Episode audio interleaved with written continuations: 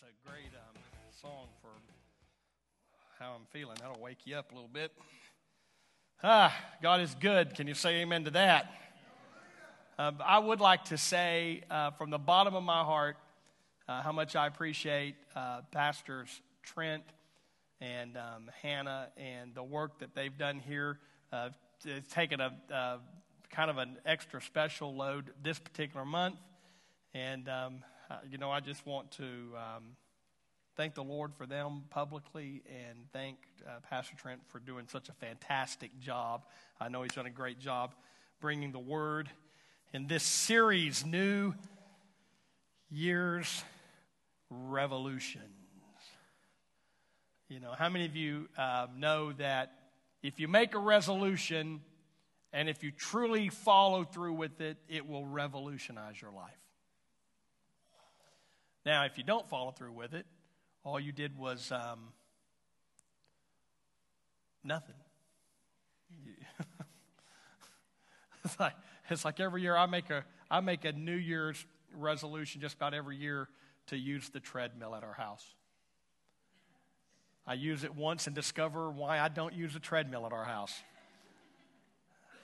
You know, I mean, I don't know. I, I don't know if there's a worse thing than a treadmill. I hate. I, I don't. For some reason, I just don't anyway.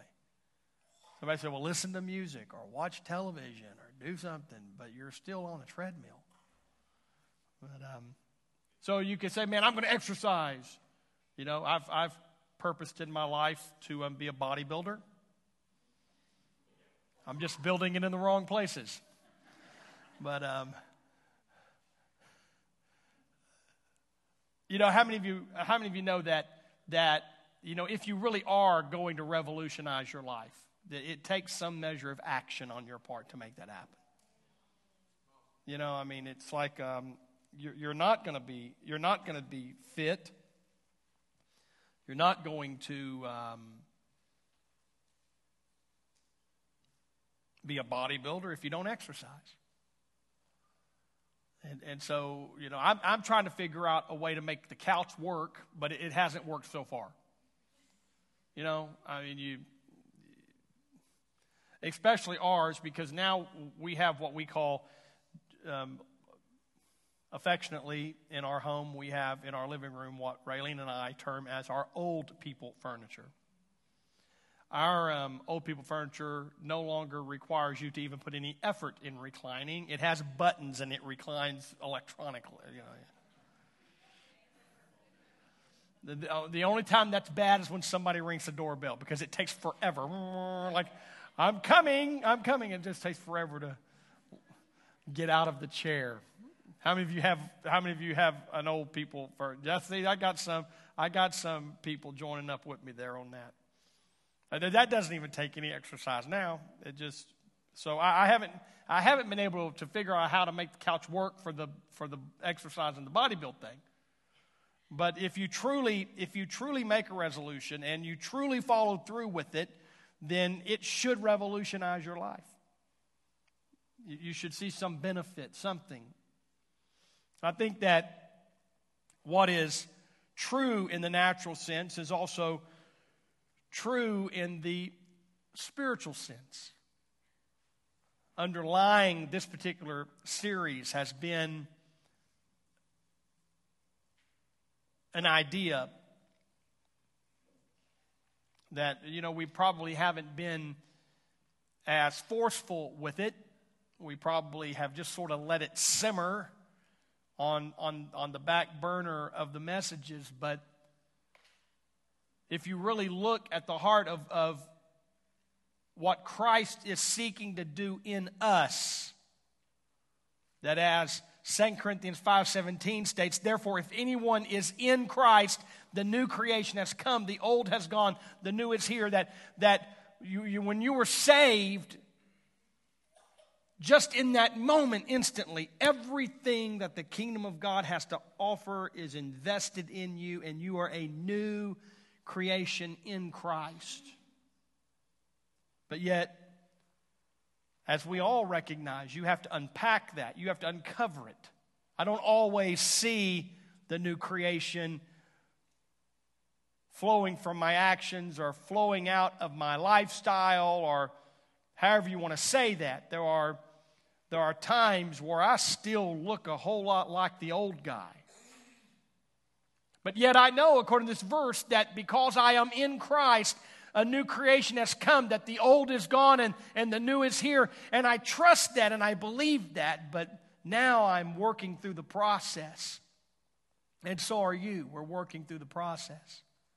The process of this new creation that, that has been afforded us through Christ. And for me, I, I recognize that there are certain things that produce results in our lives that, that are really necessary to unpack this new creation, to uncover this new creation, this new creature that I am in Christ. There, there are certain actions that must be done.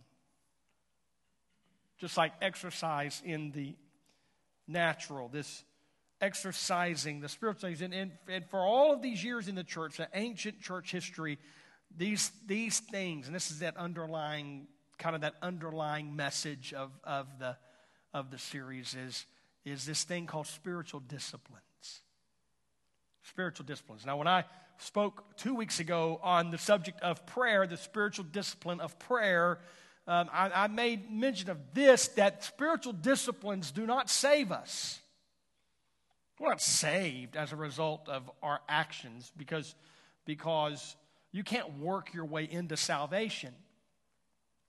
But the spiritual disciplines help unpack or uncover the new creation that we are in Christ. And there are tremendous benefits that go with doing these things. For instance, we spoke on prayer.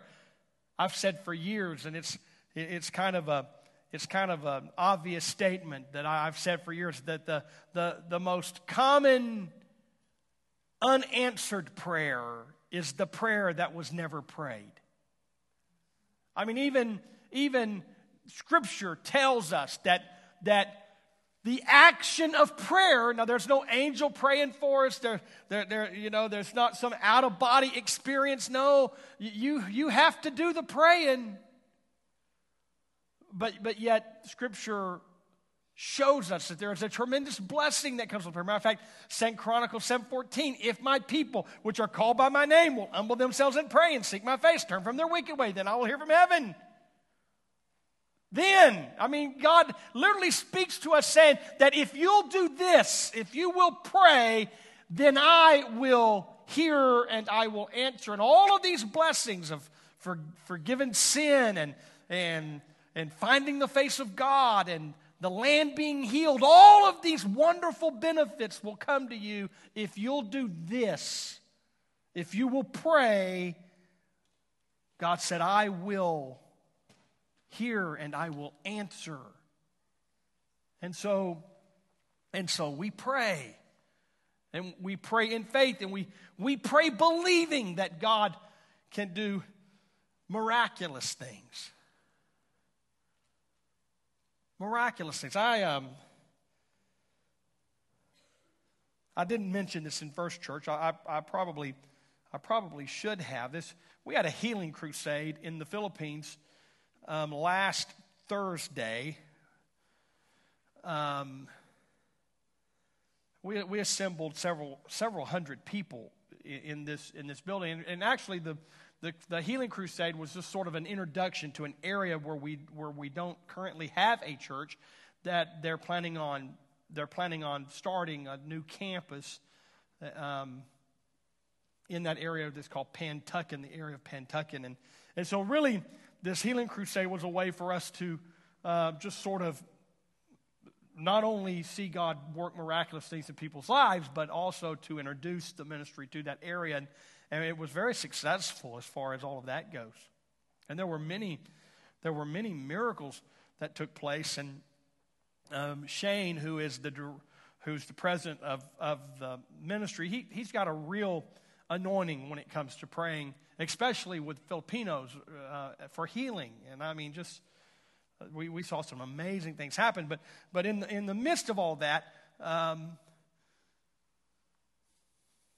as as Shane was praying with different people and and and and you know these great things were happening in people's lives. So Jeanette, one of the who is now our, our director, our Philippine director, um, her husband and her pastor, one of our churches, and they're just founding members of the ministry. And and she motioned at me and called me over there to her, and she wanted me to pray for this for this lady who had what she said was an obstruction in, in her nostril. It was in this in, in her right nostril there was a tumor or an obstruction there, and it was giving this lady headaches, and um, she was unable to breathe through this nostril.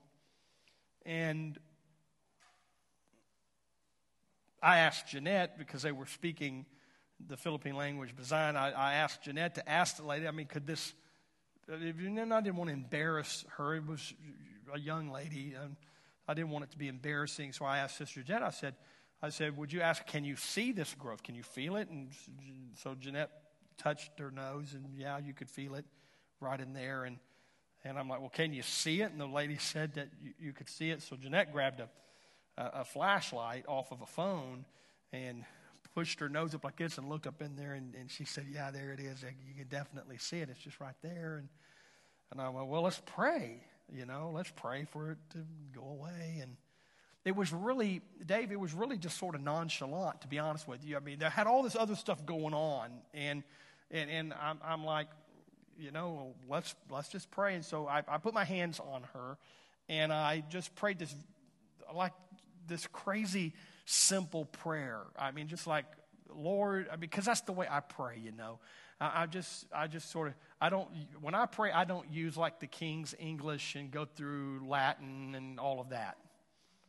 You know what I'm saying? There's no like Celtic humming hymns come out, nothing. It's just sort of like, Lord, she's got a growth in her nose and it's, it needs to go. So I'm just praying right now for this thing to disappear. That's about the, that's it. That's, no, no, I didn't feel a goosebump. I didn't get a shudder. Nothing. I just had my hand on her head. I prayed that very simple prayer. I put my hands down, and I don't know what got a hold of Jeanette because the minute I quit praying, Jeanette goes, Try to blow it out. That's what I figure she said in design because the woman started trying to blow her nose. And, and then they looked at the cloth, and there was nothing there, and I could almost feel a tinge of disappointment coming from them. And, um, and I just got this crazy idea to say, well, look up her nose again and see if it's gone. And I'm telling you, the look of shock on Pastor Jeanette's face, I wish I could have had a camera out to take a picture of that moment when she looked up that nose and, and that growth was gone. It was just gone. You know what I'm saying? Just gone. And, and, and she looked at me with this look of shock and she goes, It's gone. And I'm like, Well, we need to testify about this. And so we were bringing people up that were, that were having creative miracles. That, that would be a creative miracle. I mean, something that you can, you don't have to go, you don't have to go back to the doctor if a growth is there and then it's gone. Then you, it's just gone. And I mean, the, I'm telling you, both on that lady, because then she started, she, she closed this nostril. She started, she said, I can breathe. I can breathe. And, and it was so, it was so amazing to see God answer that prayer. And, and it's even more significant when you understand that um, that's their only hope. I mean, if Jesus doesn't heal it, it's, they, they don't have money or even the kind of medicine that, that we have. I mean, there are very expensive hospitals there um, that they can't go to. And, and so there's clinics, and they really, all, they, all the clinics really do is just offer pain medication for comfort. And, and you know, I mean, when you, when you go into, you know, Shane a couple of years ago, on one of the trips was put in the hospital, and, um, and the IV they put him on was a glass bottle IV left over from World War II. Now, think about that for a second. They are still washing those glass IV bottles and are still using them. And this is what they have. And so when you see this lady have this tremendous creative miracle, I mean, that was everything to her.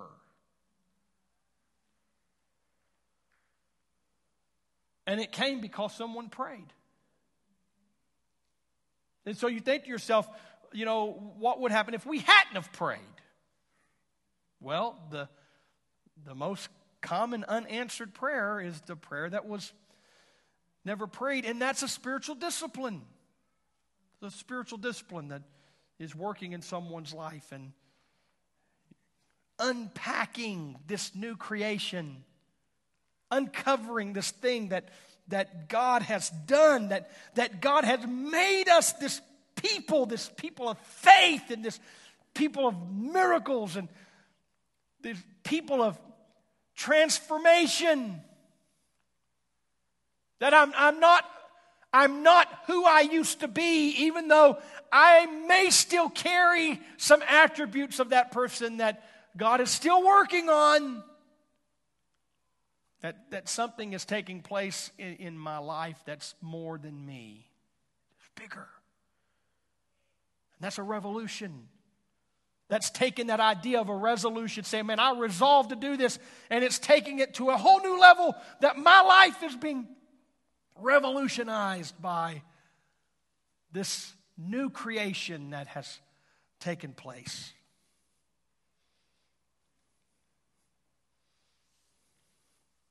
See, these are helps.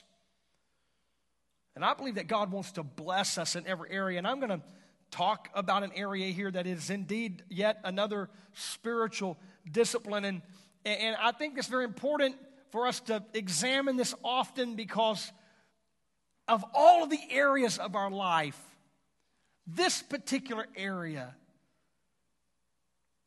is one of those areas that just can't be left alone. You can't set this on the shelf of your life to just sit there because if you ignore this area, it will, by neglect, spin out of control. It just does.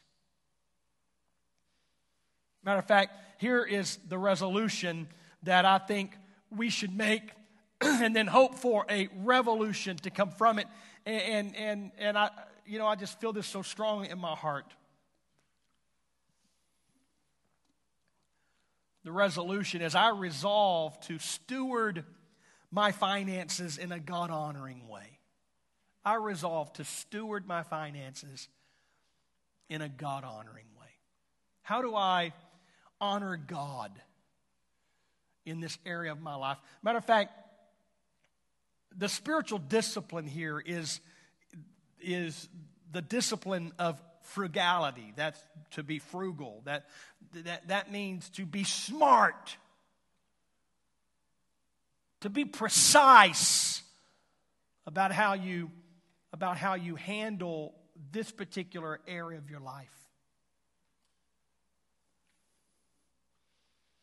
See, when we become good managers of God given resources and we steward those resources in a God honoring way, it revolutionizes not only the way we think about finances and possessions, but it, revolutionizes the way we use them. And I think that, I think that even a cursory look at Scripture will reveal to us that Scripture is very clear on the subject of money and possessions. It's very clear. Matter of fact, Scripture declare to us, we're going to read here in a second, but let me, let me get your mind there before I read the verses. Scripture declares to us from the very words of Jesus that wherever our treasure is, or wherever our finances are, or wherever our money is, our heart will be there also. Matter of fact, Scripture tells us that money and possessions is a heart director. Matthew chapter 6, beginning with verse 19, says, Do not store up for yourselves treasures on earth where moths and vermin destroy and where thieves break in and steal, but store up for yourselves treasures in heaven where moths and vermin do not destroy and where thieves do not break in to steal. Listen to this for where your treasure is, there your heart will be also. Your heart is going to follow your treasure, that which you value that which you esteem. Then he goes on to say in verse 22 the eye is the lamp of the body. If your eyes are healthy, your whole body be full of light. If your eyes are unhealthy, your whole body be full of darkness. And if the light within you is darkness, how great is that darkness? Now listen, no one can serve two masters. Either you will hate the one and love the other, or you will be devoted to the one and despise the other. You cannot serve both God and money. See, the whole discourse is about finances. And Jesus is speaking to them saying, Listen, if you will honor God with this, if you will steward this in a God honoring way, your life will be better. Your life will be full of light instead of darkness. And your heart will follow your treasure. And, and I do believe that God wants our heart to be in His kingdom. Our heart should be focused on God and not things. I will say this with all honesty, with everything that, that I can in this service today. I will say that I absolutely do not believe that God wants us to be poor. Follow with me. I, I don't believe that the issue here is whether or not we have money. The issue in these verses is whether or not money has us. The issue here is, is what are you worshiping? I mean, I don't know if you've looked around lately, but it's pretty easy to trust in money. It's pretty easy to worship money and money to become an idol or even a God in someone's life. They, we, we tend to think, man, if I just had money, everything would be good in my life. If I just had money. And then when we get money, it's very easy for us to trust it and for it to become something more than it is. Listen, Money is a resource given to us by God. Possessions are a resource given to us by God. I believe God wants us to have it. Matter of fact, I do not believe that God wants us to be down and out. How does the kingdom of God get any glory out of a people who are down and out? I mean, what a terrible testimony. Come, be a part of the kingdom of God where you will be poor and destitute. Come to my church where God will keep you lowly and humble and broke. I don't believe it's the will of God for us to live hand to mouth, for us to live paycheck to paycheck. Matter of fact, I am thoroughly convinced that God wants us to have more than we need so that we can be generous. See, God doesn't want us broke, He wants us generous.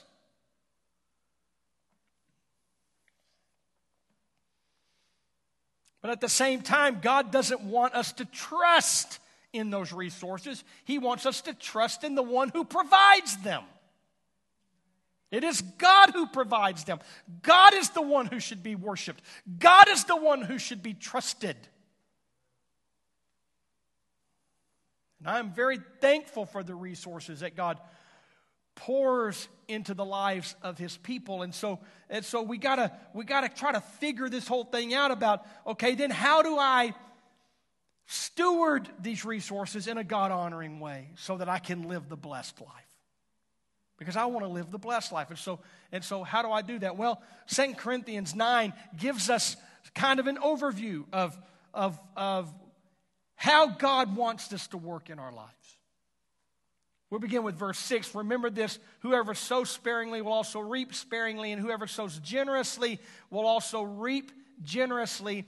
Each of you should give what you have decided in your heart. Listen, I don't think it's a coincidence that, that Paul turns this thing back to exactly where Jesus had it. It's a heart matter.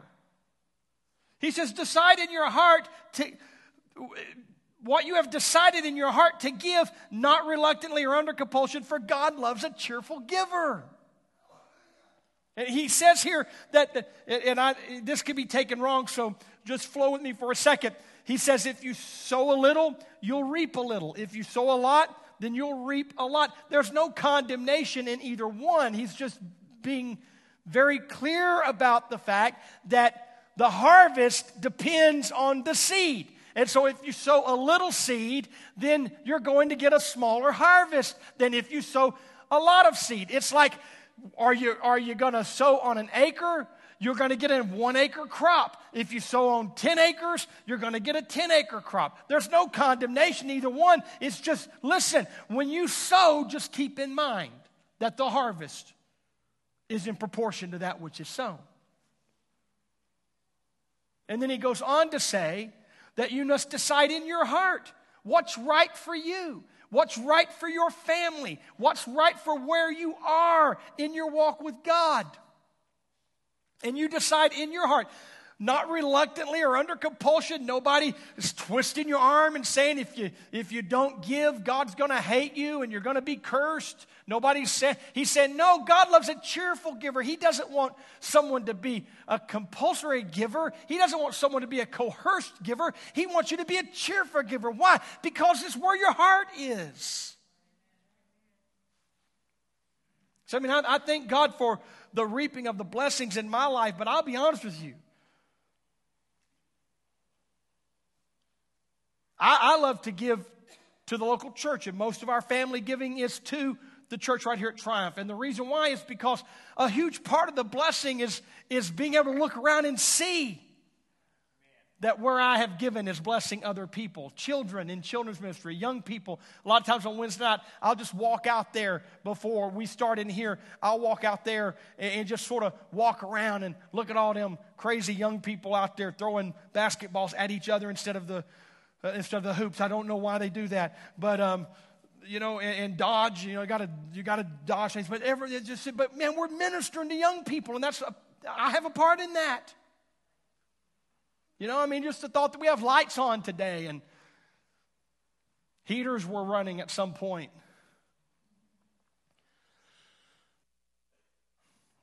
I know I had a part to play in all of that. You know, I can look around and see where the money is going and the blessing of, the Lord working on it. And so that makes me a cheerful giver because my heart is in the kingdom and my and my oh.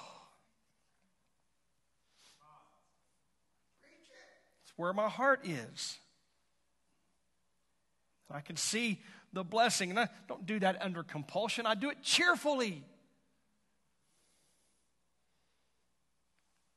But then it says in verse 8, it says, And God is able to bless you abundantly, so that in all things, at all times, having all you need, you will abound in every good work.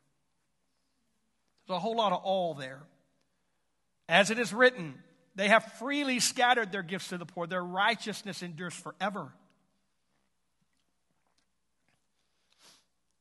This is eternal. We, we are, when we invest in the kingdom of God, we're not just investing in this world, we're investing in the eternal.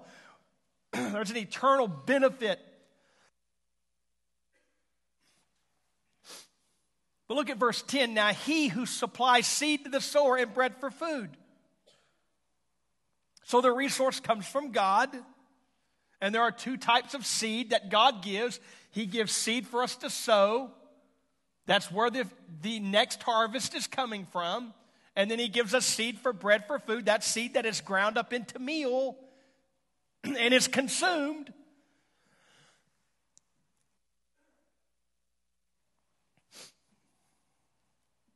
The problem with the second level of seed is that once you grind seed up, it loses its reproductive value.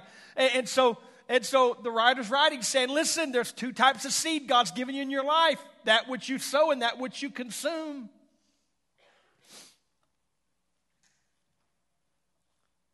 But it says here, He will also supply and increase your store of seed and will enlarge the harvest of your righteousness. You will be enriched in every way so that you can be generous on every occasion. And through us, your generosity will result in thanksgiving to God. God wants us to have more than we need so that we can be generous. you will have to forgive me as I struggle through this cold. I brought it home from the Philippines. It's an Asian cold. I feel so special that I got home and everybody else had it too, so it's actually an international cold. Today, I want to offer a suggested strategy.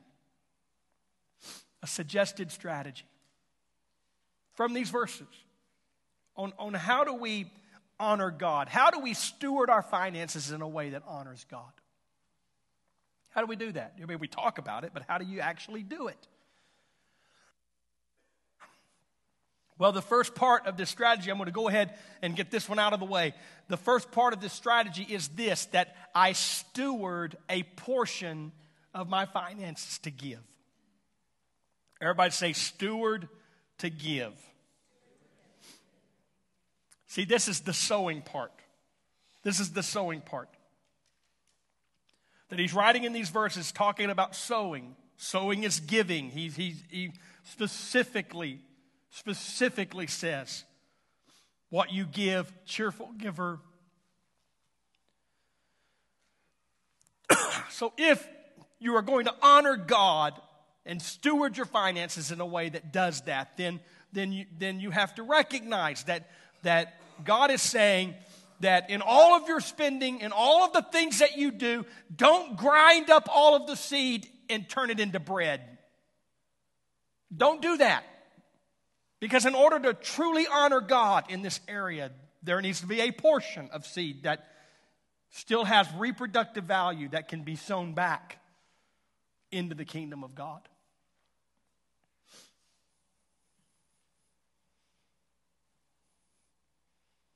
There's a tremendous, tremendous value in understanding this particular aspect of our stewardship. Because in, in reality, this is also the blessing part. I am absolutely convinced that when we honor God with the principle of first, He blesses us from His storehouse. And for my family, we steward a tithe. So that's 10% biblically. A tithe means a tenth. So we steward a tithe out of our increase, but also we steward spontaneous offerings. And some people say, well, you know, what's a tithe? And we say, well, a tenth. And then other people say, well, what's a tenth? Well, you just, you got to move the decibel point. But, but it, the, the truth of the matter is, it's, it's 10 cents on the dollar, $1 on 10, $10 on a 100. It's, it's a tenth. And then the offerings are beyond that in our life. That, that, there's, that there's this thing ticking in us that, that we're going to steward our finances in a God honoring way. And the way to honor God with this is to first set aside a portion. That's the portion to give. Now, that takes a little bit of budgeting, I understand. Because the truth of the matter is, what we said last year in the series Life, Money, Hope, what we said in that series was that, uh, uh you know, statistically, the average American spends over 130% of their annual income. In other words, we're spending over 30% more than we're making. You say, how are you doing that? Well, you do it with credit cards and all those things. But, but that's a problem, see, because you can't be generous if there's nothing to be generous with. And so when you steward your finances, which means you take control of them instead of the money controlling you, you start controlling the money. You, you, you have to restructure some things. You, you, have to, you have to cut some things out. You have to get rid of some things There's been more than once in, in our family's dynamic, and, and that Raylan and I have sat down and we've looked at it, and we've and, and then we say, well, you know what? What we need to do is we need to get rid of that car payment. We just need to sell the car. More than once, we've sold a car because it was costing us more money than we can afford. And we downsized. And we've, we've been able to do that on multiple occasions. You know, we, we made it. Well, I, I probably shouldn't say this, but I'm just trying to give you some helpful advice here. I mean, we, we made, we made uh, uh, an agreement that we just wouldn't buy any more new cars, at least for, the, for this portion of our life. That, that it was just better for us to buy a used car you, with a few miles on it so that, so that you, can, you can pay it off quicker. I mean, and, and so, you know, so we buy used cars. And we've been able to structure out to the point now where we only have one car left that even has a car payment. And that's freeing. That's freeing. Because it affords you the opportunity then to then continue to structure and continue where you're not spending more money. Okay, is this just way too plain or y'all just all kind of staring at me right now? It's kind of scary. But it's, it's structuring your life so that you can honor God and, and, in order to truly honor God, you have to steward a portion to give. There's a tremendous blessing when we honor God with our giving.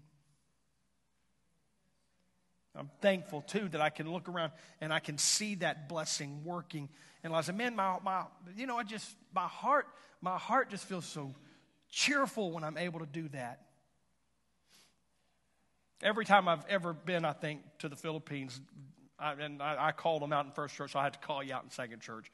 Uh, we were here yesterday praying at, at, at, our 21 days of prayer and fasting, and, and, and, and, and my, my phone lit up while we were praying, and I noticed it, and I looked, and it was a, it was a, a message from our pastor in Pendasan, the Pendasan Church in the Philippines, and it's just a picture of a of an air conditioner sitting in the wall, and all it says is, is air con installed, Pastor Rob. And so I had to, Dave and Karen were here, and I had to steal over to Dave during that prayer, and I, I showed him the picture, and I said, I said, well, that's where that money you, they, they always give cash give us cash and, and to go to the Philippines. They said, whatever you want to use it on, whatever the need is, whatever you want to use it on. And I told Dave, I said, that's where that, that's where that offering you gave, we, we went to help. We pulled our money together and we bought this pastor and his family an air unit for their living quarters. Why? He has a wife and two small children, one very small baby. And we bought that pastor and that family a, an air conditioner to give them a creature comfort in their sleep. They don't run it during the day, but they run it when they sleep. To cool that cinder block room in, in 95 degree weather, humidity 98%. Yeah, that's what we were doing while all y'all were having the ice storm of 2017. Said we we had a part to do that. You know, and I just I just feel like he probably preached better today, having been able to sleep with an air conditioner running in his house. I just felt like I felt like you know we and, and we could, we can have this joy of knowing that man I had a part to play in that. We blessed that pastor and his whole family. And so there's, a, there's, there's this multifaceted level of blessing that comes when we, when we give. it. then the second thing, if you want to honor God, if you want to honor God in your finances, I think this is this one is very important. And that is that you steward a portion to save. You steward a portion to save.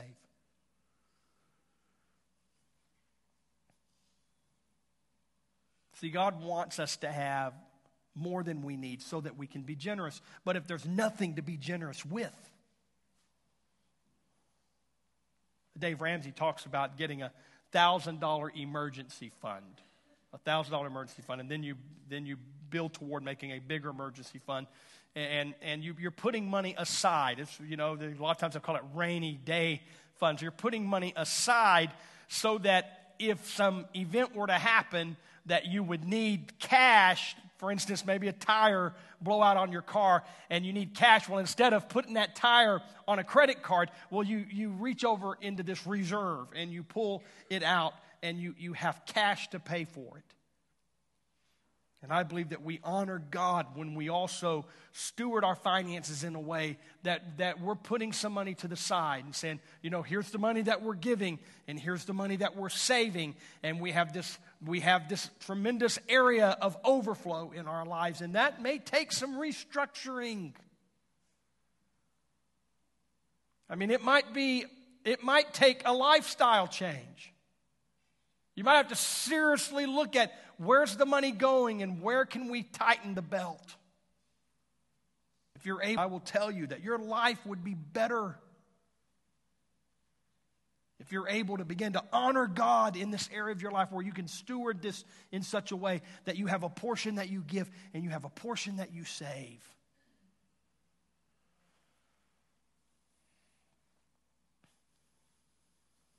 Which leads us to the last area that I want to discuss, and that is if we're going to honor God in this area of our life, we're going to honor God with our finances, we not only steward a portion to give, we not only steward a portion to save, but then we steward a portion to satisfy our, our needs.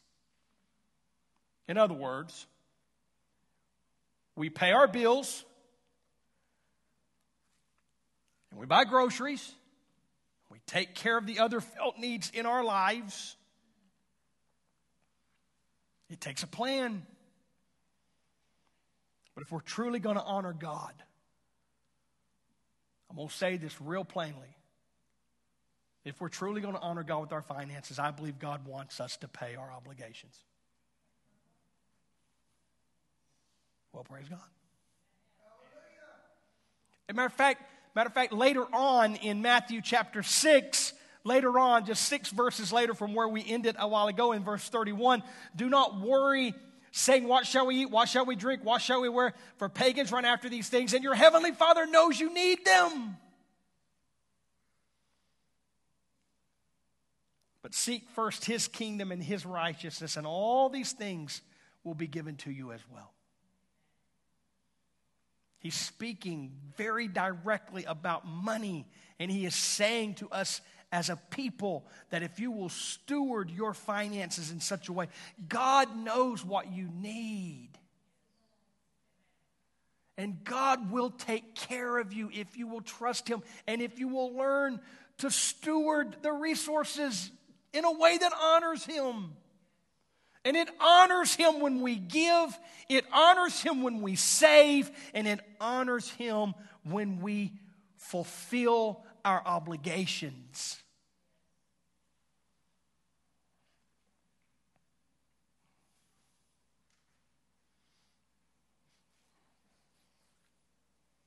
Matter of fact, I am convinced that God doesn't want us worrying about our needs.